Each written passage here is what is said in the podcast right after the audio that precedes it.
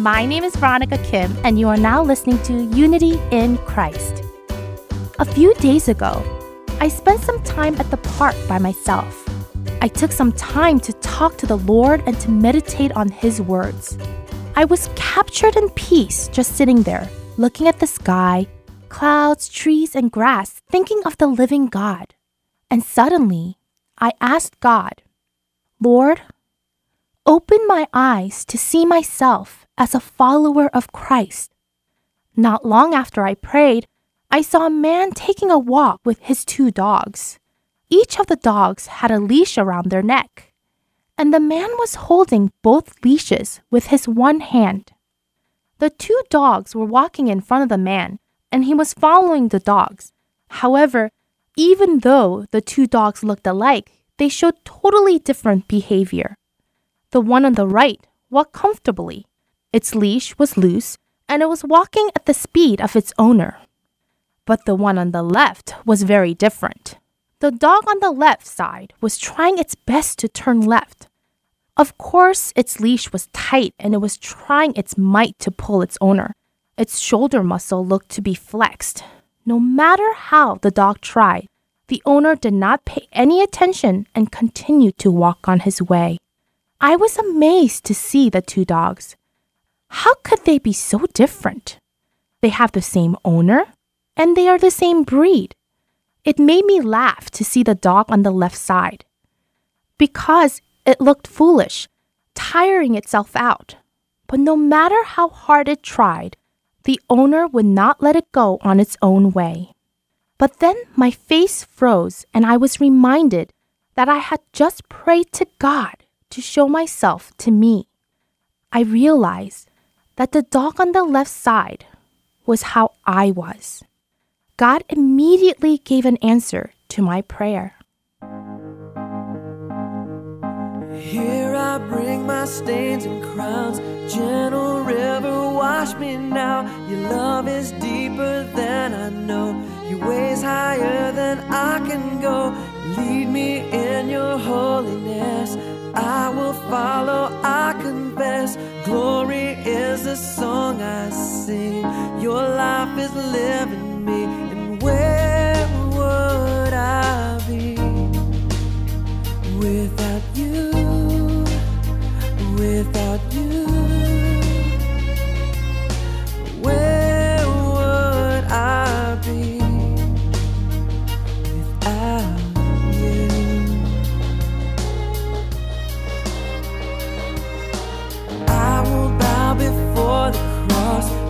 cherish my Redeemer's cost.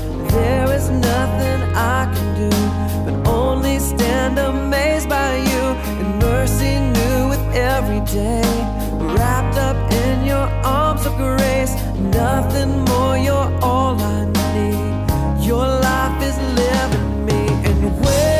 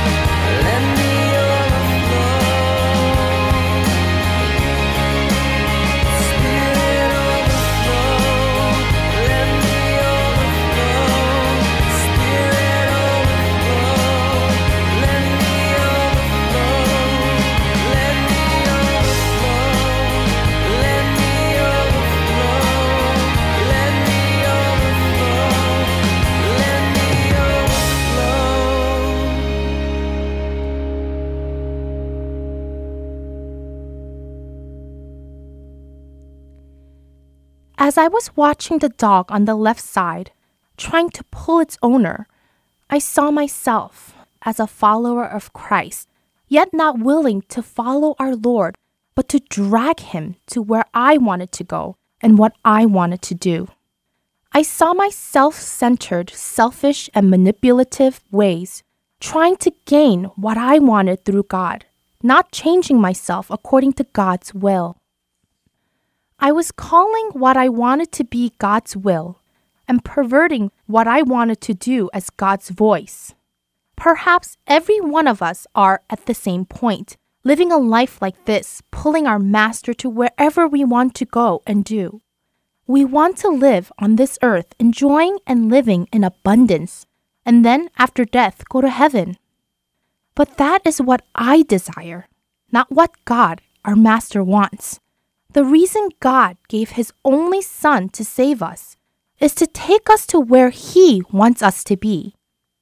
Peter writes in 1 Peter chapter 4 verses 1 through 3.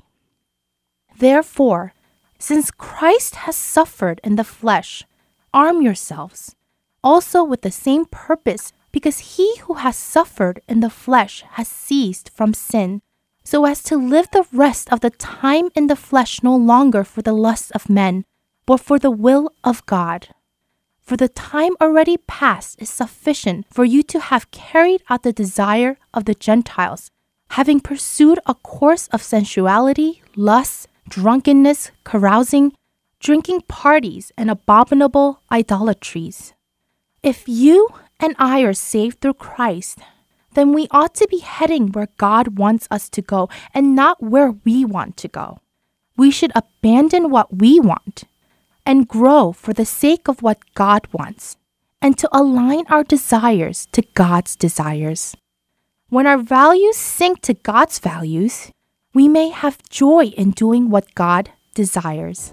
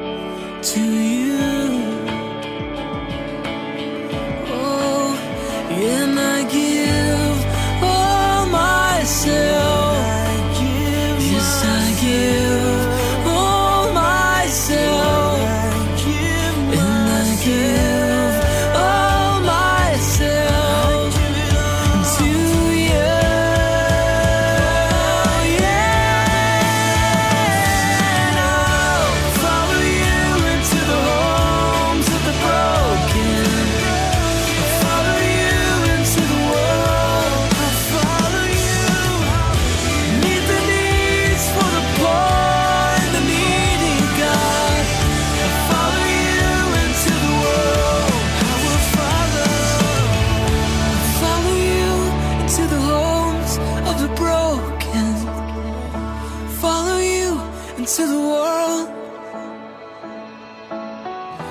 Meet the needs for the poor and the needy, God.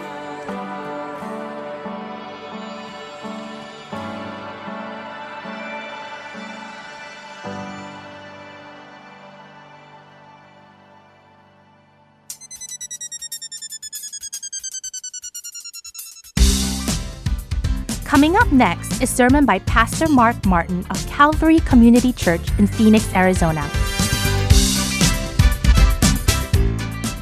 Today's topic is comfort from God, based on 2 Corinthians chapter 1 verses 3 through 11. I hope you have a blessed time with Pastor Mark.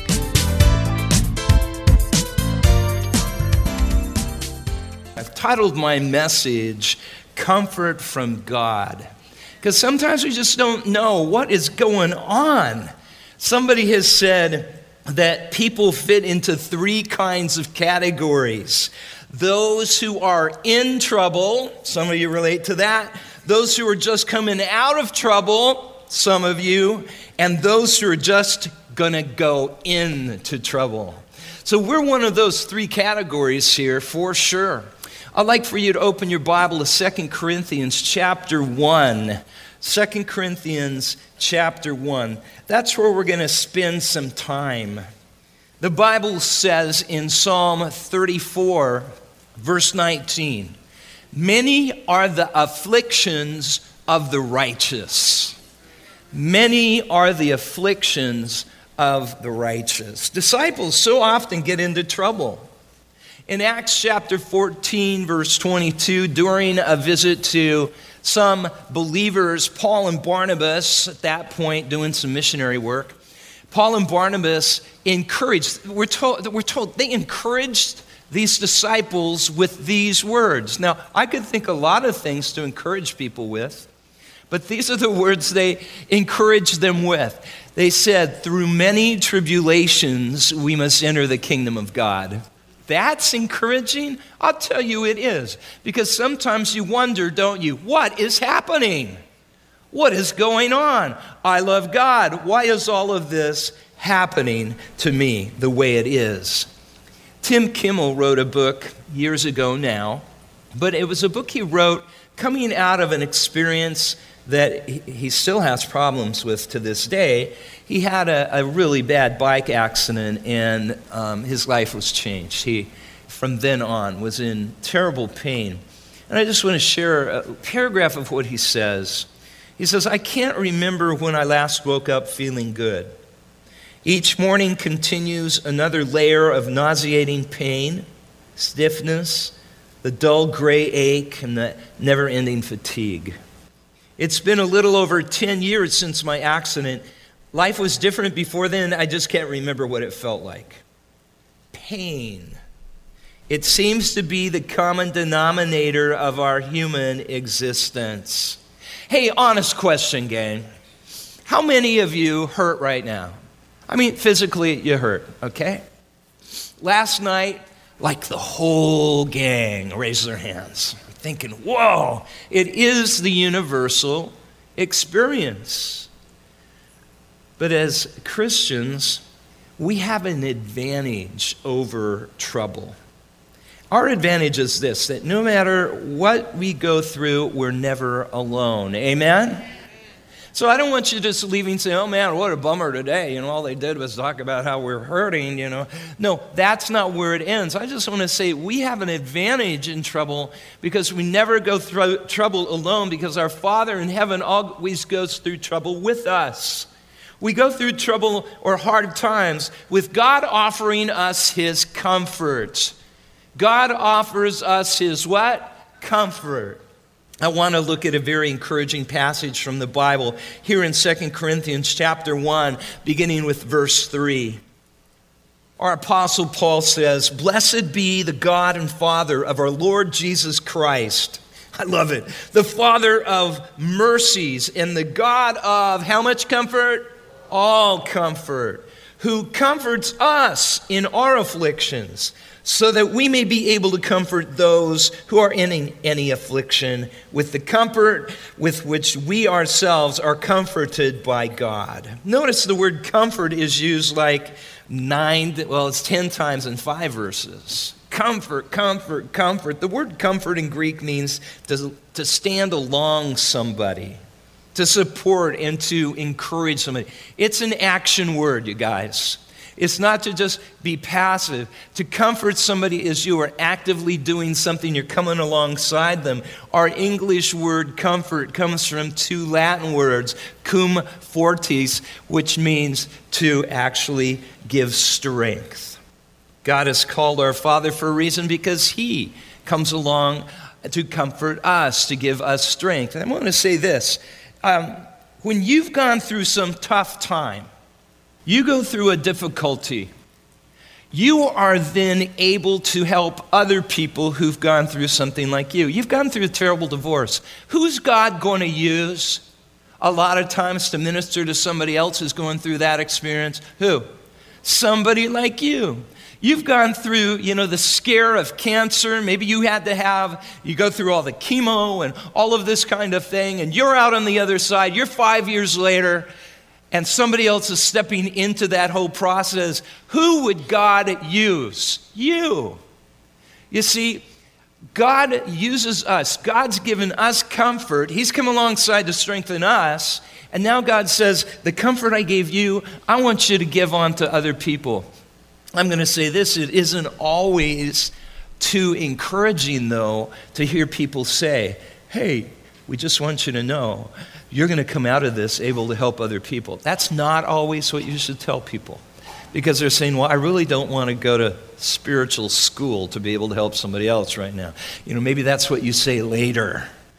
But the fact is, if you'll be yielded to the Holy Spirit, God will do that with you. And you're not just going to be sympathetic to people, feeling sorrow for them, but you're going to be, the word is what?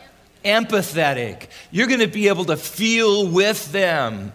You can say to a certain degree, as much as you could, you know, really, you say, I, I know what you're going through. I, I understand your fear. I know what it's like. I lost my home too. I know it's like. I lost my job, but you know, God was faithful. He gave me a better job. I know what it's like to wonder if God's going to hear my prayer and answer my prayer, but you know what? He did and you come alongside because, see, what God works into our lives, He wants us to share with other people as well. The word all covers a lot of stuff. He's the God of all comfort. That's all things the big troubles, the little troubles, the physical troubles, financial troubles, marriage troubles. You know, it goes on and on. He's the God of all comfort. There are times when Peter said, Don't be surprised about the fiery trials that come among you. Don't let it surprise you. Fiery trials, it literally means the painful trial that burns in your life.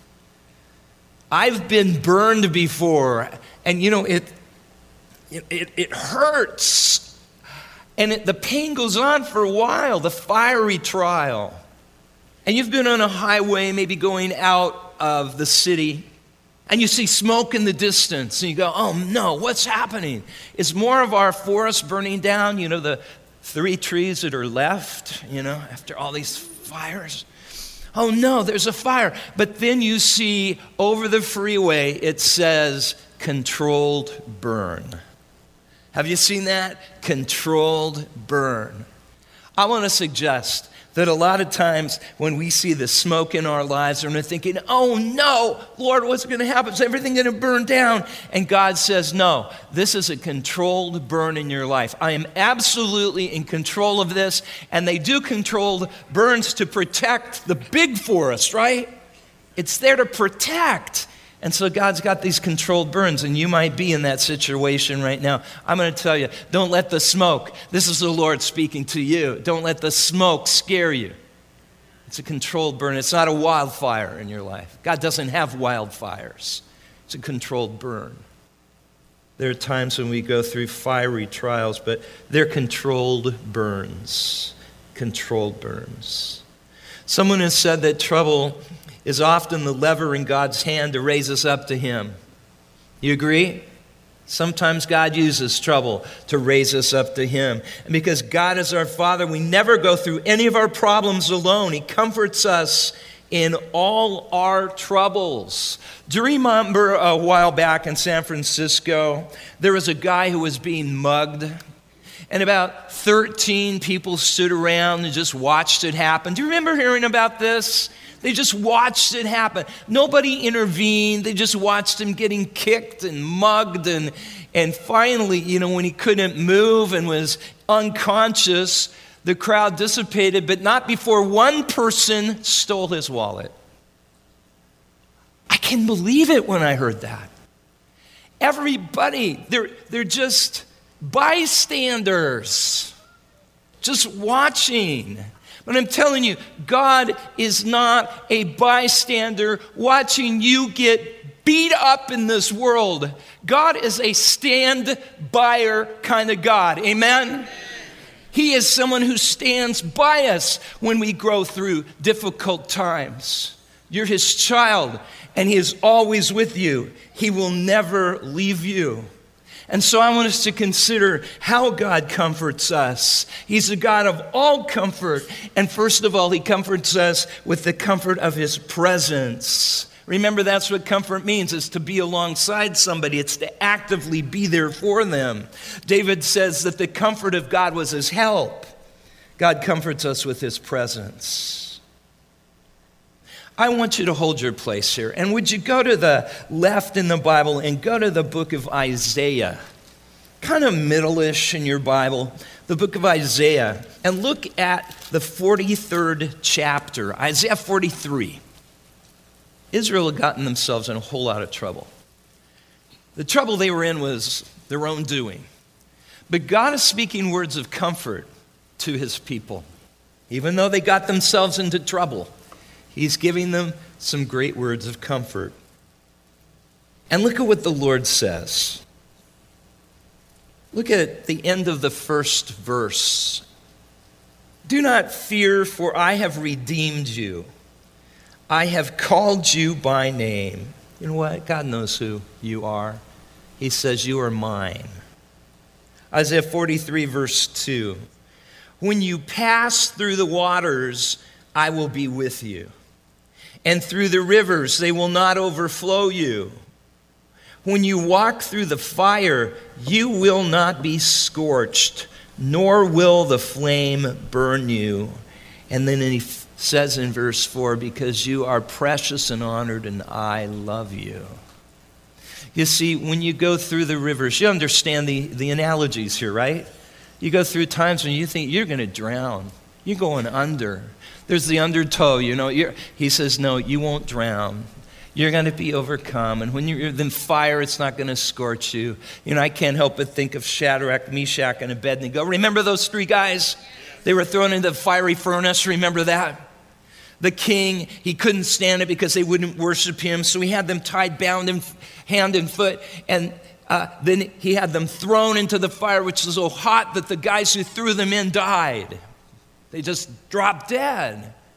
And so they're waiting. How sadistic to just wait to see, I want to watch them burn and it didn't happen. Instead of that not happening, he sees them loosed and walking. He says, first of all, he says, How many men did you throw in there? They said, Three, O king. You know, why, why do I see four? And the fourth one looks like the Son of God because he is the Son of God. You see, when his people get into the hot water, when his people come into those places, he's got his finger on the thermometer, I mean, on the thermostat. Jesus was there with them, and he called them out, and he says, Shadrach, Meshach, Abednego, you servants of the Most of High God, come out. And they came out, and it says they were loosed and walking. The only thing that got burned up, guys, were the things that tied them up. And says, not a hair on their head was singed. There wasn't even the smell of smoke on their clothes. You see, Jesus is in us with our fiery times. When life heats up, so to speak, when we're in that furnace, that difficult time, which would be so many different things here with us, I want you to know, God wants you to know that Jesus is here with you. You're not in there alone. And you know what? One of the purposes of that might be is that when you come through, and you will come through, when you come through, it's going to be the stuff that you went into that was kind of binding and tying you up and keeping your walk from being free, keeping your hands from being able to really serve the Lord. When you come out of there, you're going to be a different person. Somebody say amen, because that's the truth. God comforts me with his presence, but he also comforts us going back to 2 Corinthians 1. He also comforts us, take note of this, with his power. 2 Corinthians 1 8. Look, he comforts us not just with his presence, but with his power. I'm going to read verses 8 and 9. If you don't mind, I'm going to read them out of the New Living Translation. I just love the way it's said so you can follow along in your translation. We think you ought to know, dear brothers and sisters, about the trouble we went through in the province of Asia.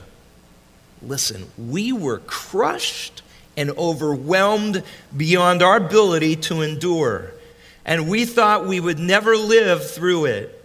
In fact, we expected to die. And then in chapter 2, verse 4, he refers to a, another letter he wrote to them, and he says, I wrote that letter in great anguish, with a troubled heart and many tears.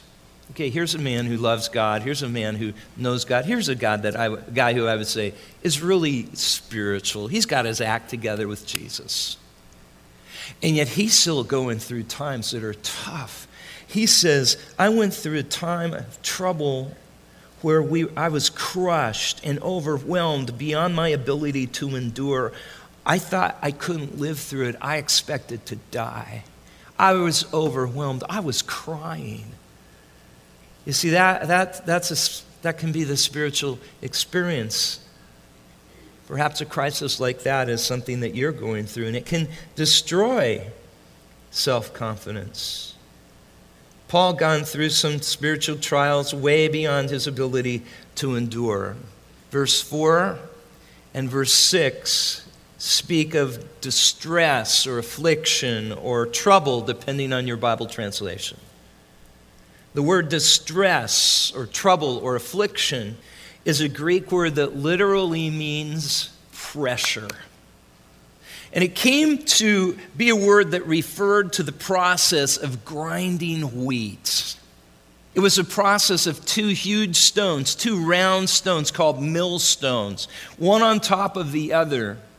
And the top stone would be moved on top of the bottom stone. The grain would be uh, let into that uh, space between, and as that top stone moved along, the grain was crushed.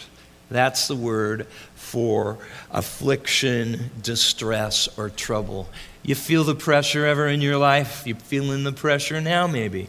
Crushed beyond measure.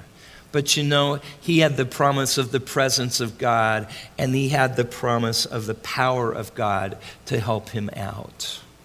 I want to say one more thing about the presence of God. And I'm going to ask another question where I would like for you to just respond really honestly, because we're that kind of people here. We don't have to pretend, do we? Have to pretend that we're more holy than we are. We don't have to pretend because that's not the kind of folks we are. How many of you have gone through times where you just really didn't feel the presence of God? You just really didn't feel, okay, universal, universal, me too. I want you to hear this and think about this. God can be present with you and you don't feel him present.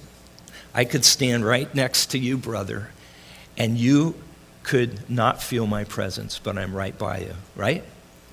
I could stand right next to you. You don't feel my presence, but I'm there. You have ever had somebody stand behind you, you didn't know they were there, and you turn around and it's like, well, they were, and they'll say, what, what? See, God's next to us even when we don't feel His presence. You understand? And so you don't feel, okay, we all have those times. Maybe it's going on right now. I just want you to know that He is with you. He said, I'll never leave you or forsake you. I am with you always, which means literally all the days, even to the end of the age. If we live to the very end of the age, we live until Jesus returns. He says, I'm with you, and I'll never leave you, I'll never forsake you.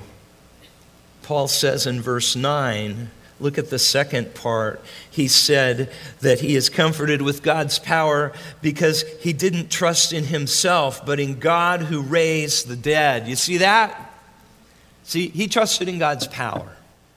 God's got superpower. We talk about, oh, the superpowers of this world. I'm going to tell you. No, the superpower is the Lord God, the living one, the Holy One of Israel, all right, who is able to raise the dead. And that's the power that God has. God doesn't have just, you know, power to create the flowers and the world and all. That's wonderful power, but God also has the power where He can speak life to that which is completely dead. And He says, the same power that raised Jesus from the dead is alive and at work with me. And that power was part of my comfort when I was going through this difficult stuff.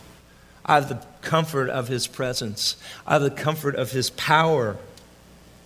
You know, when we cannot see God, when we can't see God's hand working in our lives and we just have to trust His heart.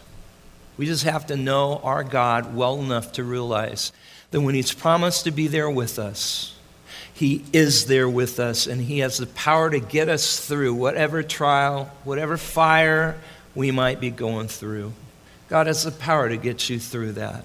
If you believe that, would you say amen to that? Amen. amen. We find a lot of comfort in God's power. And then he says, thirdly, we find comfort in the protection of God, in God's protection. Look what he says in the 10th verse. And he did rescue us from mortal danger, and he will rescue us again. We've placed our confidence in him, and he will continue to rescue us. Notice the tenses. It says, He has delivered us. You all know this. What tense is that? Past. He has delivered us. And then he says he is delivering us right now. That's present. And then he says he will continue to deliver us. That's future. God delivered me in the past. He's delivering me now. And I trust he's going to do it in the future. And then I, you know, I link that. Something came to mind. It was a verse that says Jesus Christ is the same yesterday, today, and forever. You see, He's the deliverer of the past, the present, and the future. David said, Our God is a God of deliverances.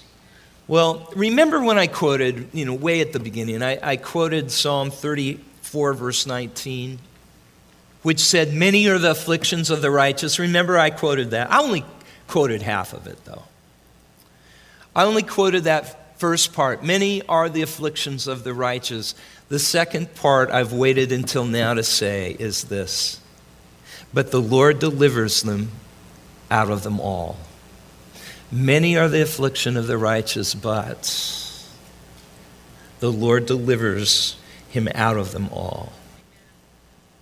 Sometimes God delivers instantly, sometimes it takes a little bit of time, sometimes it's going to be eternally God's going to deliver you. But he will deliver you. There's a, a, verse in the Bible that has given a lot of us Christians encouragement and comfort. It's a well known verse. A lot of you guys even have it memorized. If I were to give the address, you'd go, Oh, yeah, I know that. So I'll give you the address, and it's really comforting. It's, it's found in Romans 8 28. If it's not real familiar to you, make sure you write it down. And if you can get there here in a, in a moment, go ahead, look it up. Romans 8 28 to the Paul is expressing the comfort we have in knowing that God is in control. That God loves us, that God is in control, that God has a plan. So he says here in Romans 8:28 he says and we know that for those loving God all things work together for what gang? Good to those who are called according to his purpose. Yes. But that is not a promise for everybody. You can't go to your non Christian neighbor and say, I just want to encourage you because all things work together for good. It's not true for him. It's not true for her. Say, why? Because the promise has a condition. Tell me what the condition is. Somebody, tell me.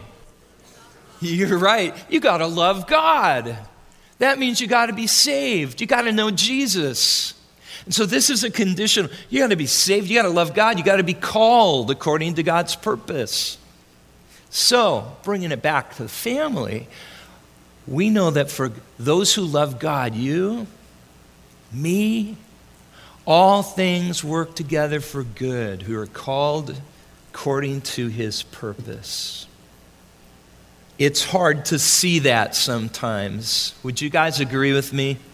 I mean, we're just vulnerable. We are honest. It's hard to see it sometimes. And because it's hard to see sometimes, we don't have all the answers. I wish I could say, well, I'll tell you why this is going along because God is doing this. Well, God allowed that because of this. You know what? I don't understand a ton of what's going on. But I believe that God has a plan for the world, and I believe that God has a plan for our lives, and I believe we're going to see it maybe here, but for sure in heaven. Nobody's going to be in heaven criticizing the way God did something. Right? Well, you know, I think you really could have handled it better. We all would be glaring at them.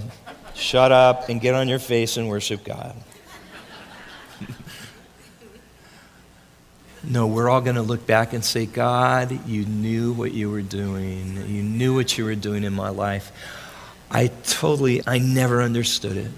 But God, I understand now. Could we have a little bit of that in reverse? Could we maybe not wait? Do you follow me?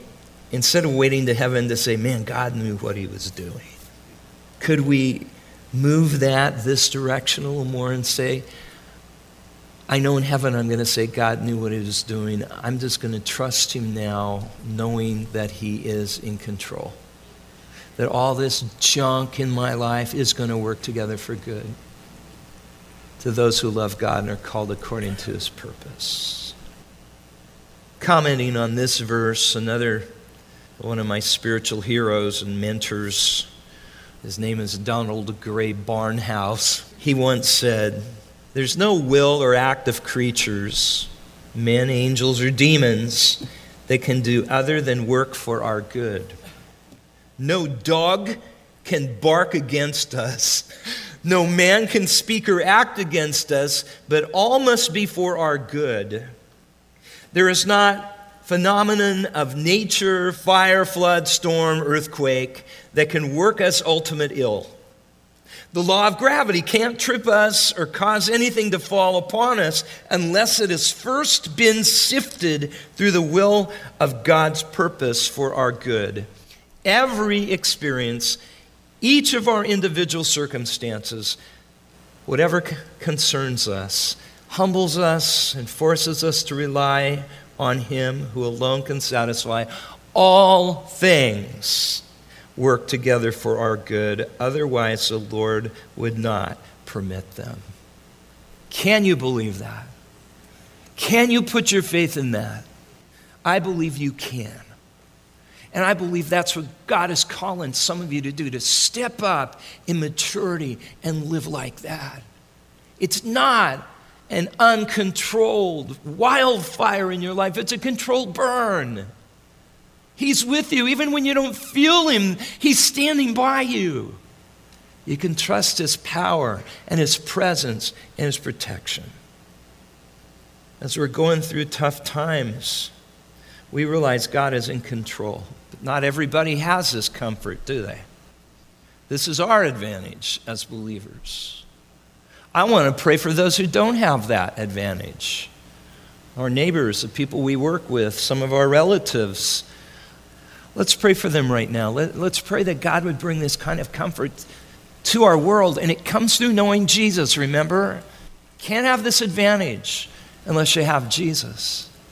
Lord, we want to pray for the world sounds really huge and generic, but the world is individuals. It's the person that we work with, it's the person we, we're going to see serving us at a restaurant. It's, it's going to be people, people who don't know you. And, and we want to pray right now that they would gain the um, encouragement that comes through knowing you and have this advantage. And Lord, as we are here, we think of the people sitting around us that are going through things that you know, they haven't told us, and maybe they wouldn't feel comfortable sharing, but you know.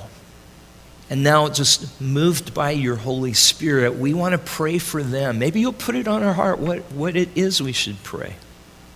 But we want to pray for that person. How about on the right of us?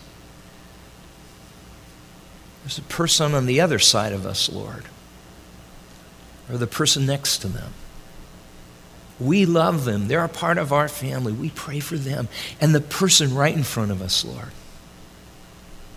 Lord, give them your comfort. Give them your peace, Lord, we ask in Jesus' name. Everybody said, Amen.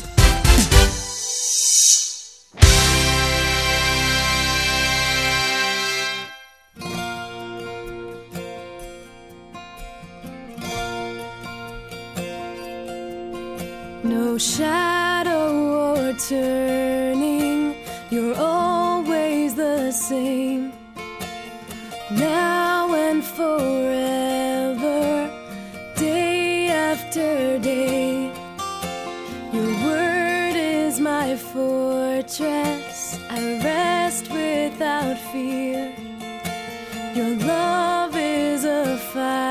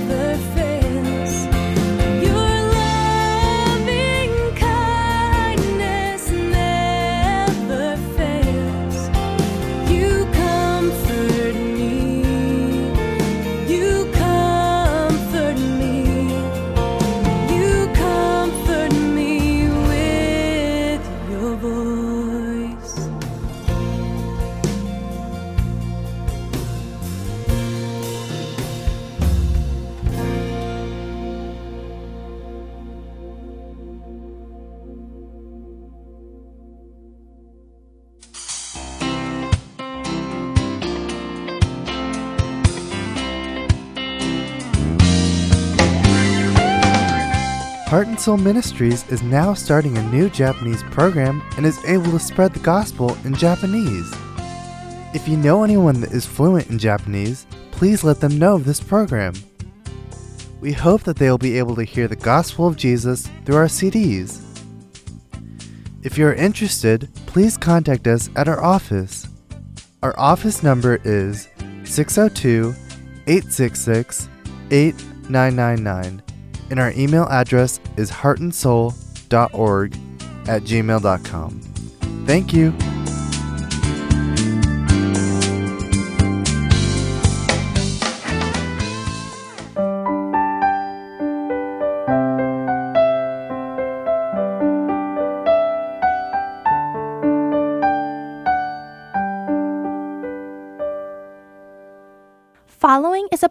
Called If Anyone Wishes to Come After Me.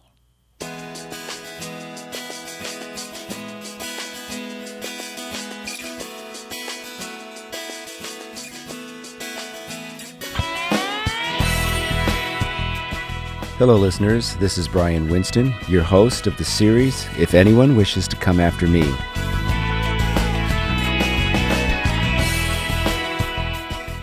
Previously, we shared about being fruitful as a disciple of Jesus. It was not literal fruit that would have a smell and taste, but fruit from the character of Christ, the fruit of self denial and bearing one's own cross, fruit not to be served, but rather to serve, fruit for prayer that is not my will, but the will of the Father, and the fruit of obedience to the death. Have you borne any fruit in your life during this past week? In John chapter 15, Jesus likened the vine and the branches to his disciples and emphasized abiding in him.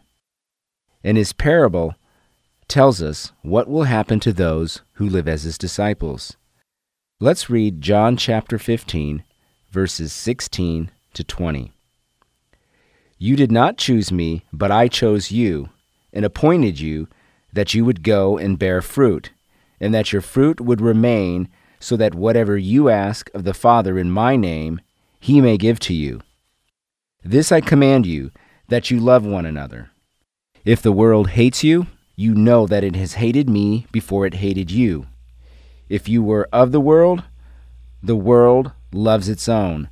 But because you are not of the world, but I chose you out of the world, because of this, the world hates you. Remember the word that I said to you A slave is not greater than his master. If they persecuted me, they will also persecute you. If they kept my word, they will keep yours also.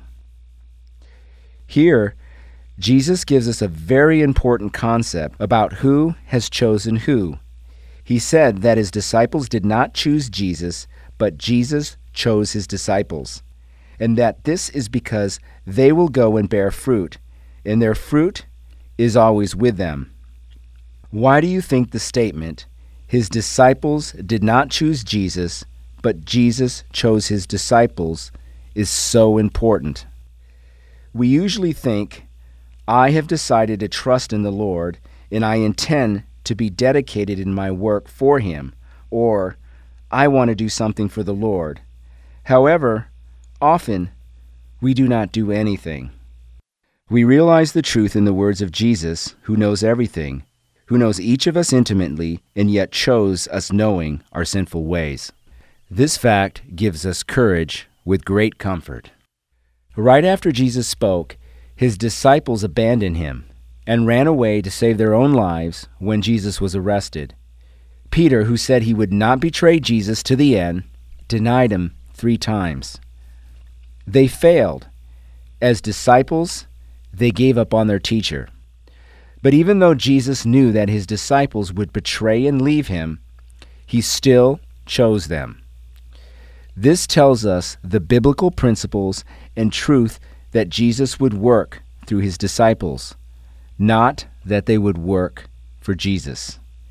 It is the same reason that Jesus chose you and me as his disciples. We sometimes fail, we sometimes betray him, and we sometimes drift away from him.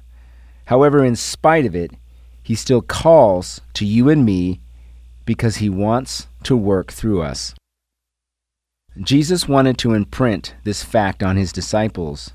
You have not chosen me, but I, who knows all, chose you.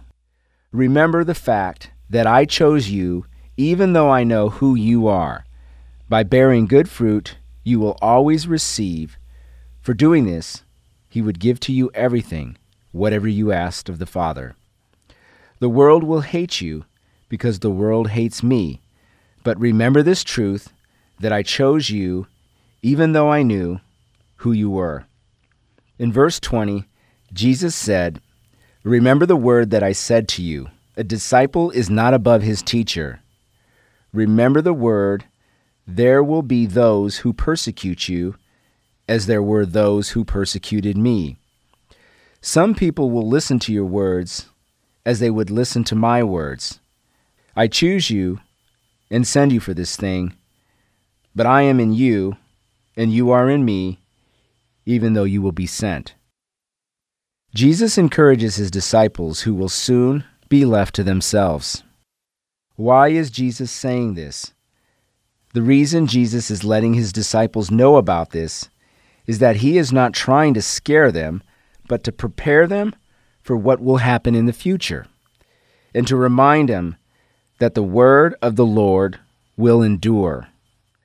As we become closer to Jesus, we become increasingly similar to Jesus. But Jesus tells us that we will suffer more in the world the more we become like him. The reason is that we would not increasingly keep pace with the culture of the world. Holiness means distinct or set apart from the world. People who are becoming more like Jesus separate from the world. Have you seen people persecuted by the world because they want to be like Jesus in this age? to do the right thing before God, to live to preach the Word of God without any compromise. We hear stories in the newspaper of people who received criticism and being threatened from the world due to their determination not to be contrary to their beliefs and suffered some disadvantages from the world. What about you? Are you walking the path of discipleship?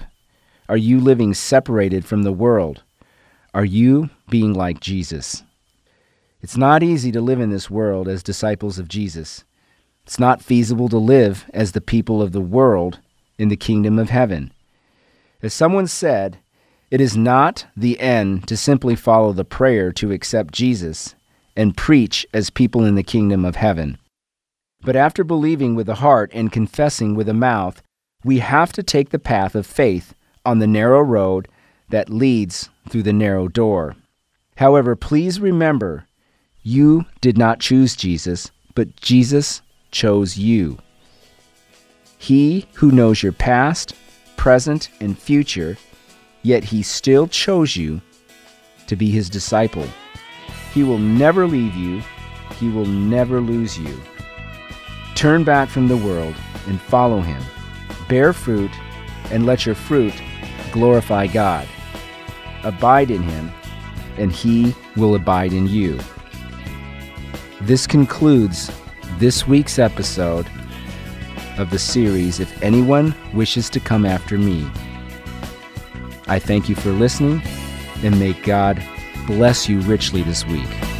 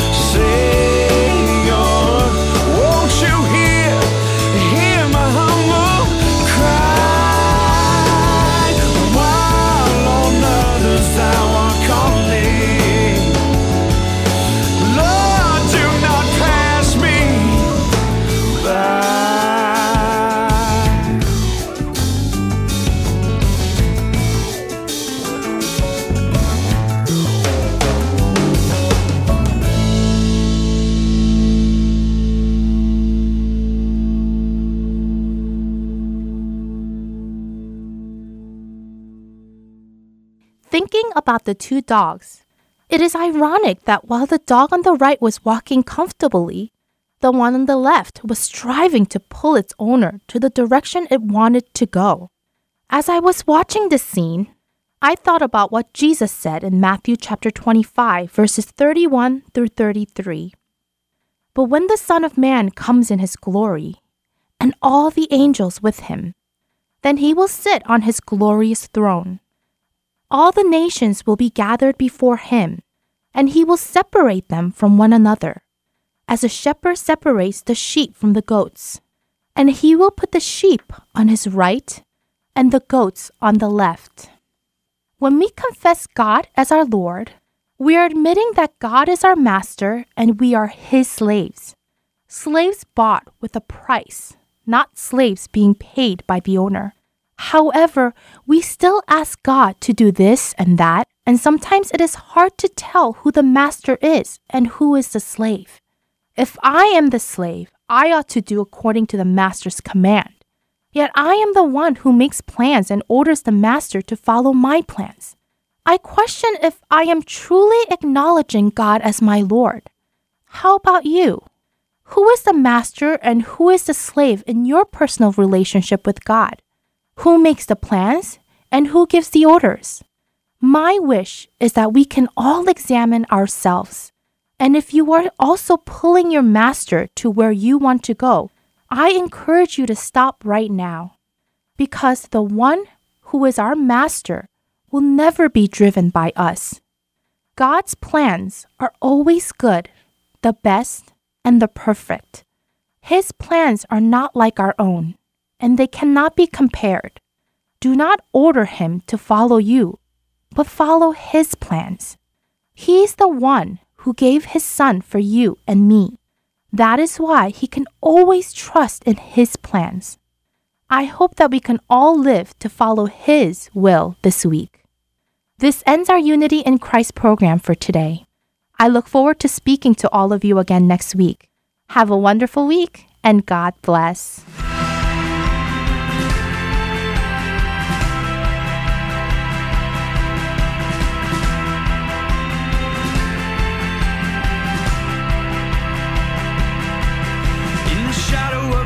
Cross where my first love died. In the valley where we learned how to climb so high. Will you open my heart and reach inside? Till the blood on your hands is yours, not mine.